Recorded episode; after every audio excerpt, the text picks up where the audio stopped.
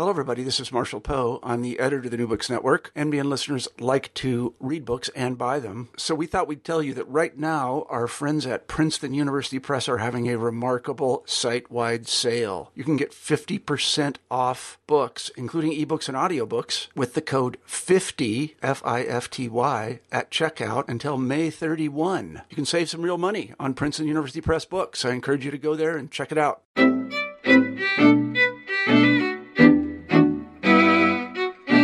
Hello, everybody, and welcome back to New Books in Jewish Studies. I'm Jason Schulman. We've got a great show for you today. My guest is Roberta Rosenthal Kwall, who teaches at DePaul University College of Law.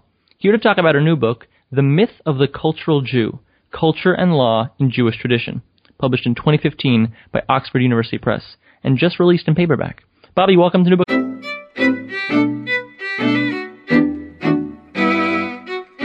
Hello, everybody, and welcome back to New Books in Jewish Studies. I'm Jason Schulman. We've got a great show for you today. My guest is Roberta Rosenthal Kwall, who teaches at DePaul University College of Law. Here to talk about her new book, The Myth of the Cultural Jew Culture and Law in Jewish Tradition, published in 2015 by Oxford University Press, and just released in paperback. Bobby, welcome to New Books in Jewish Studies. Thank you so much for having me, Jason. I'm excited to be here. Well, it's great to have you. So, Bobby, what do we mean when we say, you know, that person's a cultural Jew?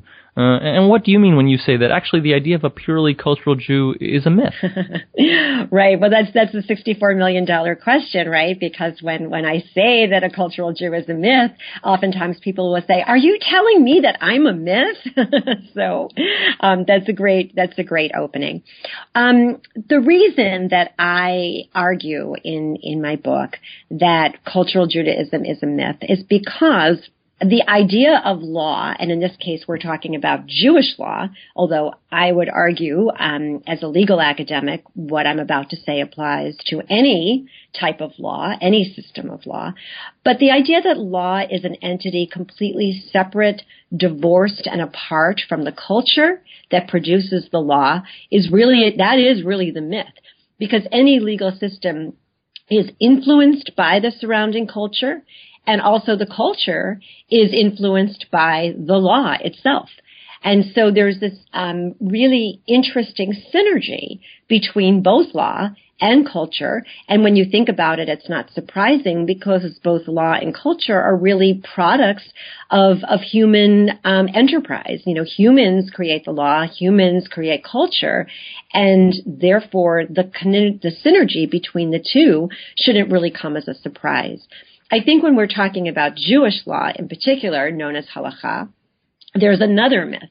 And that other myth is that the law comes from from divine, okay, and I'm not asserting that that's the myth, okay, that is the position of the Jewish tradition. The law comes from from from God, but I think what's what's sometimes seen as mythical about that is that the law is dropped down in the form that we have it from God, and even the most traditional Jewish authorities, um, people like Menachem Elon, the former Supreme Court uh, deputy of the Israeli Supreme Court, who was a very observant Orthodox Jew, will will has argued that the law came from heaven, but but it's up to man to to to forge it and formulate it and apply it here on earth.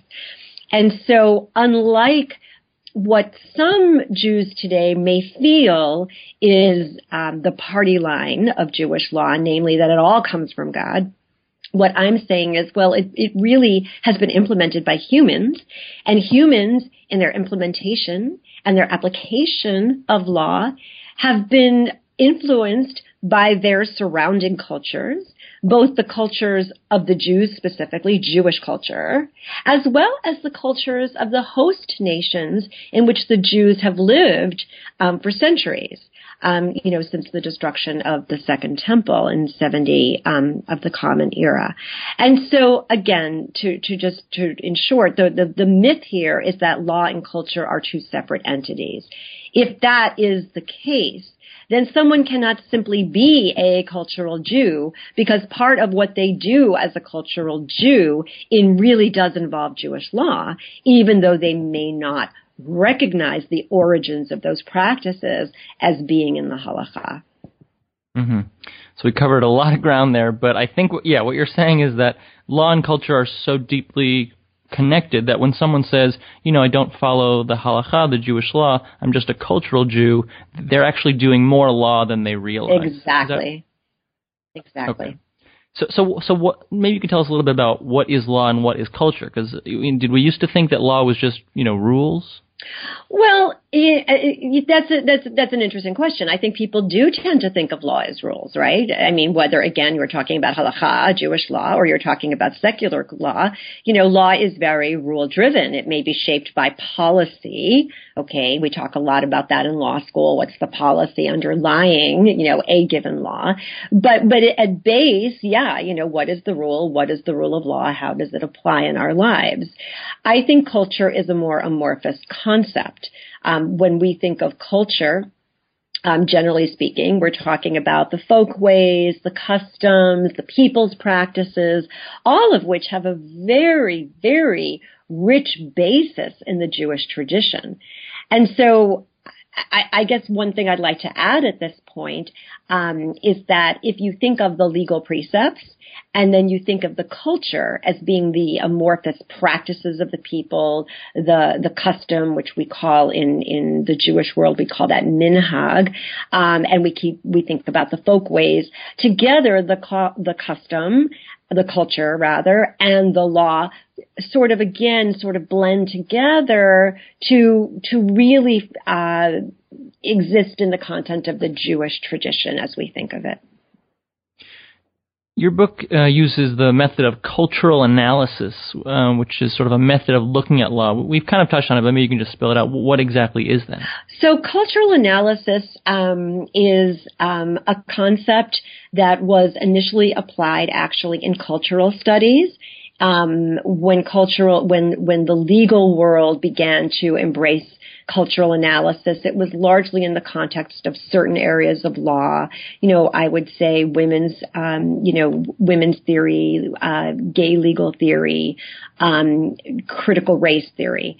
Um, and and what cultural analysis does is again look at law in the context of the culture that gives birth to the law, so that the law comes from the culture, but the culture, the law is also influencing the culture. It's a mutually reinforcing relationship between the law and the culture. Law produces culture, culture produces law.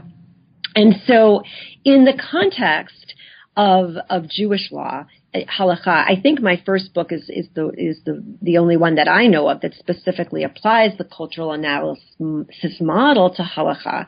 And what I'm arguing here again is that the Jewish law that the rabbis have formulated, beginning with uh, beginning with the you know rabbinic law in the early centuries of um, of the Common Era, uh, the Talmud, and all the commentaries after that th- those were not written in a vacuum. The rabbis, the Talmudic sages had their perspectives based on what the people were doing, based on what the surrounding culture were doing, um, and that influenced their applications of the law. And it's been like that really, you know, as, as long as there's been a history, a re- recorded history of Jewish law.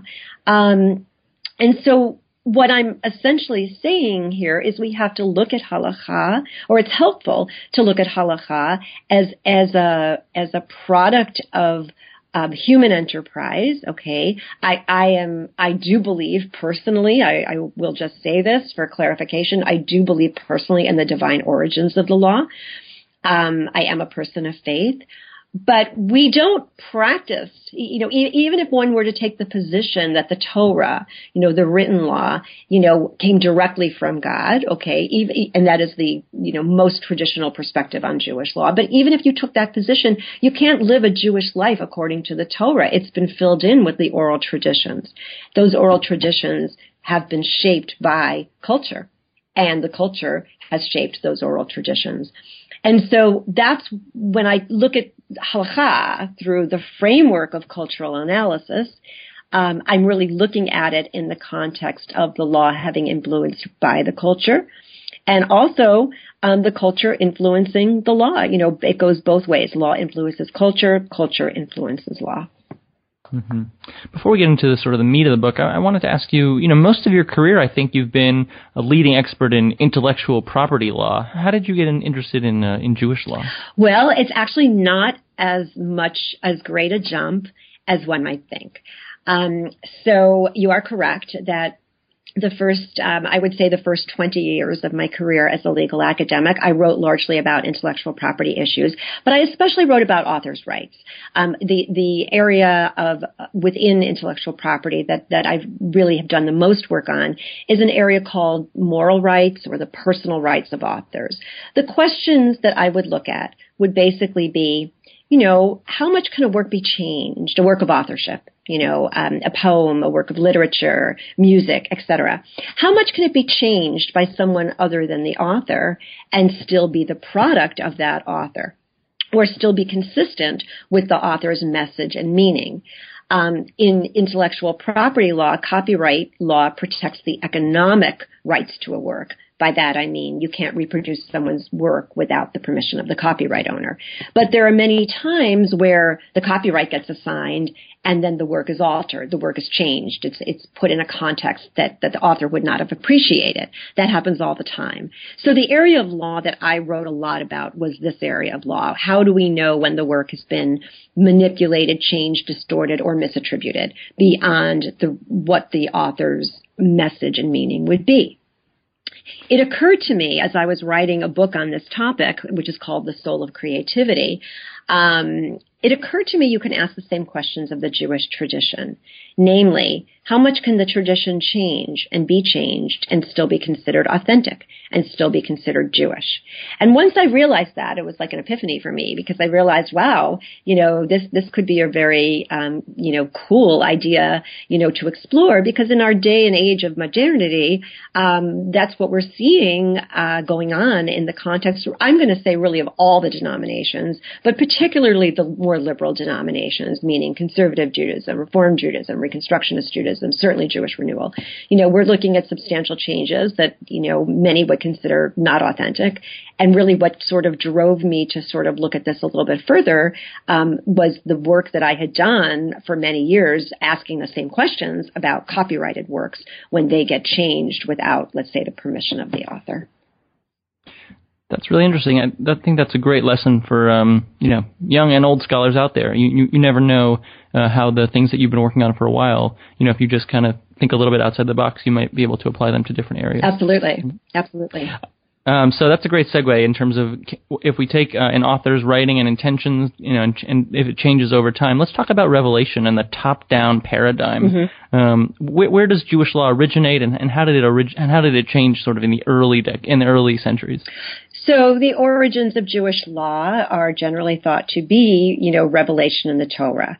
Um, the concept exactly of what constituted revelation, what was said, how did it happen. There, there's actually so much discourse on this, and there were really no clear answers. People have different views of what was revealed, whether it was um, the entire Ten Commandments in their entirety, whether it was just the first letter of of of the dec of the Decalogue, the Ten Commandments Commandments, which is the, the Hebrew letter Aleph, whether it was something in between. There's been discussion and somewhat disagreement on whether Revelation was minimalist or whether Re- Revelation was maximalist, meaning was Revelation revealed with a, did God paint with the broad brushstroke, broad brushstrokes, leaving human beings to fill in the blanks, or was it um, a, a, more contentful revelation? And so throughout the, the, the centuries, there's been a lot of discussion um, in terms of in terms of revelation. Um, but you know, as as the as the tradition has evolved, okay, again, um, in the more um, I would say the most orthodox circles, um, the the idea generally is that God revealed all the law, the written law and the oral law, you know, to Moses.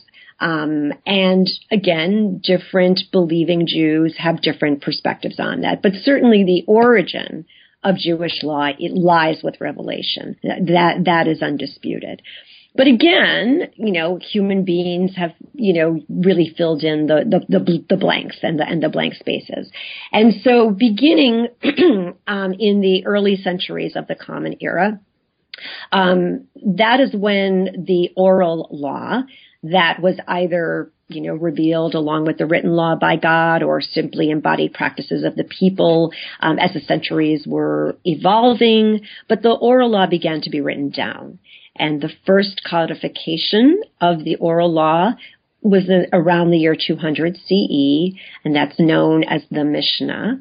And then about 300 years later, um, we have the codification of the Babylonian Talmud, um, which was around 500 CE roughly. There's also actually two Talmuds. There's a Jerusalem Talmud as well, but usually when people talk about the Talmud, usually what they're talking about is the Babylonian Talmud.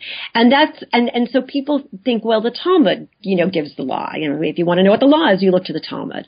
But again, that's a misconception because anyone who's ever studied Talmud for even, you know, 10 minutes will, will testify to the fact that, you know, studying Talmud is not like learning law codes. There's a lot of discourse, a lot of back and forth, and frankly, there's a lot that the Talmud does not reach a consensus on. So anything that the Talmud does not reach a consensus on, even according to the strictest interpretations of Jewish law, okay, the most, the most orthodox interpretations of Jewish law, anything that the Talmud does not reach a consensus on, you know, essentially is somewhat fluid. What happens, however, is that in the years and the centuries following, you know, the time of the redaction of the Talmud, again around 500 CE, there d- began to develop a consensus on certain, in certain areas and on certain topics. And once the consensus has developed in a certain way, given how Jewish law operates, it's very difficult to, to change that consensus. Um, and therefore, when we think of the origins of Jewish law, again, we go back to Revelation. When we think of the earliest codifications of it, we go back to the Mishnah and then the Talmud, really. But you really have to fast forward many centuries to really see the rhythm and the ebb and flow of of what is considered to be, you know, the the Jewish law viewpoint on X, Y, or Z. Mm-hmm. Let's jump ahead to, to the modern period. Um, maybe you can tell us a little bit about how you view uh, the different denominations and their take uh, on the place of culture in the in the development of Jewish law. Well, you know, all the denominations. You know, again, I I, I, I guess I would have to start by saying I, I do think denominations are a bit of a myth in and of themselves. Um, you know, recently I was talking, uh, speaking with a very close friend of mine who happens to be Orthodox, and and she said to me, "I don't like the term Orthodox because Orthodoxy is a construct." And clearly, she's absolutely right about that. Orthodoxy was a construct that sort of developed in the 19th century, um, and they were pushing back against reform. The you know what was at that time the nascent reform movement. So you know, not only are the denominations, in my view, constructs, but they also each contain, I would say, a very large spectrum, a range of practices. So people tend to think, for example, going back to orthodoxy, that orthodoxy is the most authentic. I mean, clearly, you know, if you're going to put people on a spectrum, Orthodox people tend to be the most observant. That is that is for sure the case, uh, you know, as as a group. But I think the range of of um, the range of practice and even I'm going to say theology among Orthodox Jews is pretty wide ranging.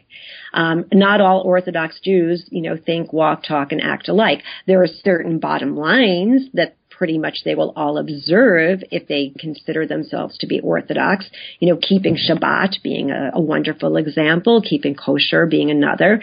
But there are there's some ranges, you know, even within those observances, you know, on the part of Orthodox. So you've got, you know, for example, you've got the um, Hasidic, including the the Chabad, the Lubavitch.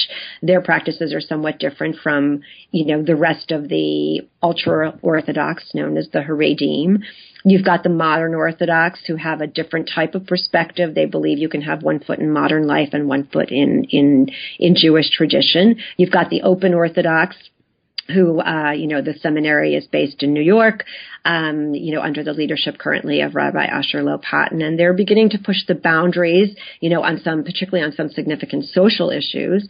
Conservative Judaism, um, that's the movement that I was, you know, born and raised in.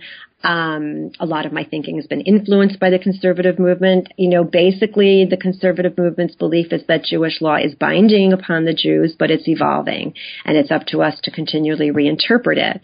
You know, that gives rise to a huge range of levels of observance within the conservative movement, and I've written a lot about that over the past year in various op-eds.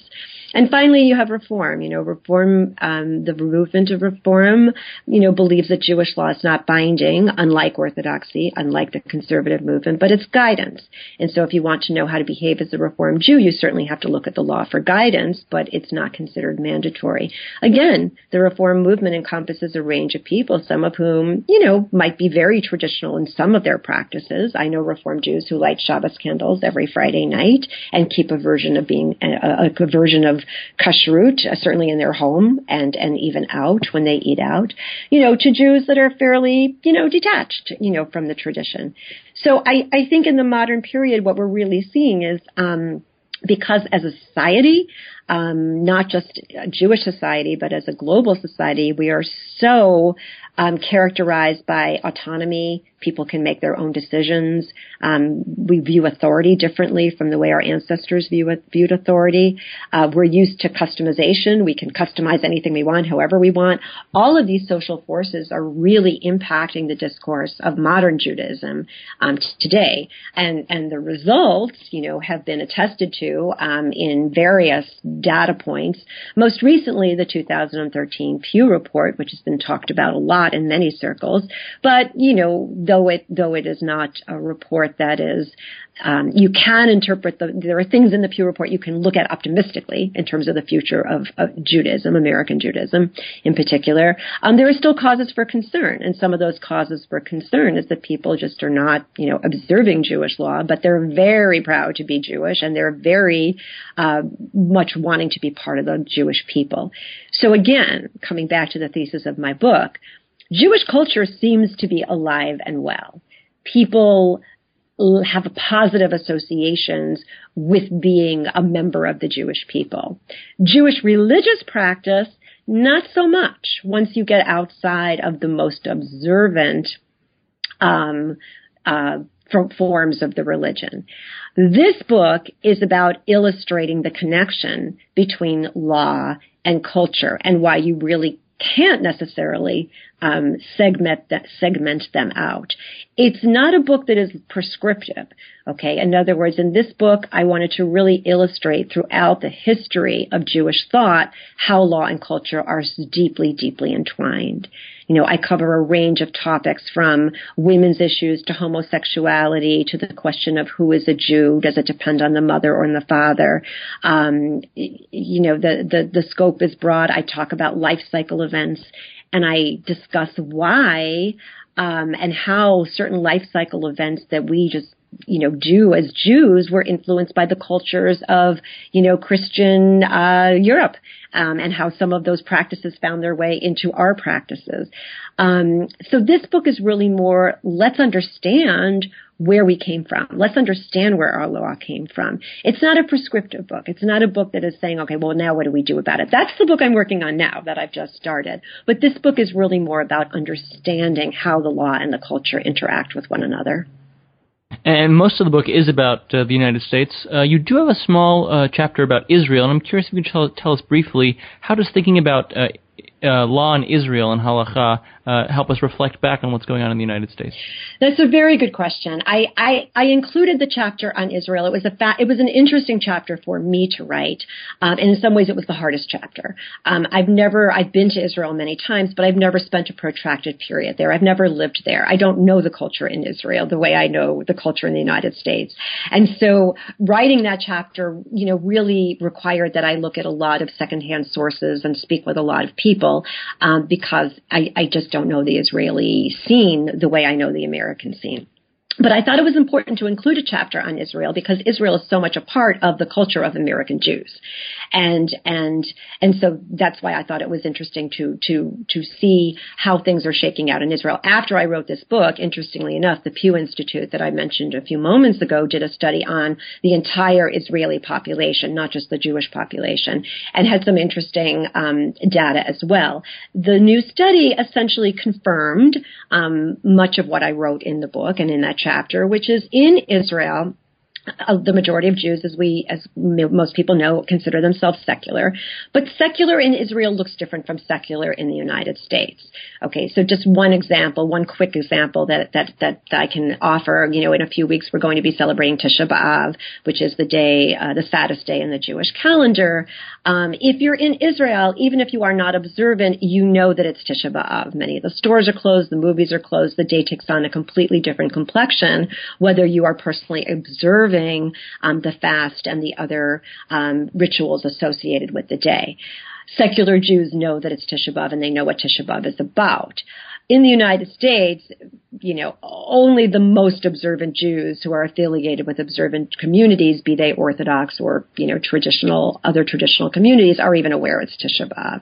That's just like one small example, but I think that, you know, again, when, when the roots of the country are Jewish, when the time that you're living according to, which in Israel is Jewish time, um, when, you know, buses don't run on Shabbat, um, you know, all of that influences the basic cultural discourse in Israel, regardless of the level of religiosity. Now, Israel, of course, has other issues, um, and and certainly all of us who are familiar with what's going on in Israel in terms of the struggles between the the Orthodox and and other Israelis. Um, the, that's where a lot of the tension does play out um, because you have political control of the state, you know, really being being strongly exercised at this point in time by by by the religious Jews, and that creates its own you know difficulties between the denominations that while we have them here in the United States, it's not at the same level because it doesn't here in the United States it doesn't involve state control of of facilities such as the mikvah, which was a which was a big issue that was that is currently going on in the state of Israel. Just just to name one example. So it's different, but yet again, it's a Jewish country according operating according to Jewish time, and it's the historic homeland of the Jewish people. So by its nature, there's an osmosis that takes place even among the most secular of Israelis, who are, by the way, all speak Hebrew and they can access the text in a way that most Jews here cannot because they don't speak or understand Hebrew. So there are differences in the in the cultural scenario between both of the countries. Mm-hmm. Well, Bobby, we've taken up a lot of your time. So, any parting thoughts you'd like to share, and maybe you can fill us a little, fill us in a little bit more on uh, what you're working on next. What I'm working on now, um, as I mentioned before, is is um, a book that that I'm really gearing. um, I'm really gearing toward a very popular audience. I think the myth of the cultural Jew, and I don't know, Jason, I'd be curious about your take on this because I know you've read the book. The myth of the cultural Jew, I read it so that it would be accessible by a wide variety of, of Jews, whether they have a strong or a weak Jewish background. I wrote the myth of the cultural Jew to give people a basic education in Jewish thought, Jewish history, Jewish observance, and Jewish practice. Um, in terms of the book that I'm working on now, what I really want to get into is the discourse of how do we actually negotiate this um, as a people outside of an Orthodox context. So what I'm really working on now is a conceptual, a way to conceptualize the Jewish religion that makes it meaningful um, and can uh, and and and can be something that that people can embrace with their minds and with their hearts, but outside of the context of the law comes you know, in its entirety directly from God. The law is binding upon people. I don't think outside of, of the Orthodox community, um, law language resonates. I think tradition resonates. And so my book is really looking at how we work with Jewish tradition to um, increase education, to increase exposure, to increase observance in a language that's more comfortable for the vast majority of American Jews who are not comfortable with the notion of we observe Jewish law because we've been commanded to do so. I just don't think command resonates with, with the majority of Jews in, in, in that way. And I'm not being critical of people who believe it does resonate. I respect it tremendously. um, my own level of observance is is really really more toward that end, but it's not where the majority of people are today. And I really want to do something to um, to showcase the beauty of the tradition and to give people some help for embracing it in their lives. Bobby, that sounds like a great project. I want to thank you for being on the show today. The book is The Myth of the Cultural Jew Culture and Law in Jewish Tradition, published in 2015 by Oxford University Press and just out in paperback. The author is Roberta Rosenthal Kwall. Thank you for listening and check us out next time on New Books in Jewish Studies.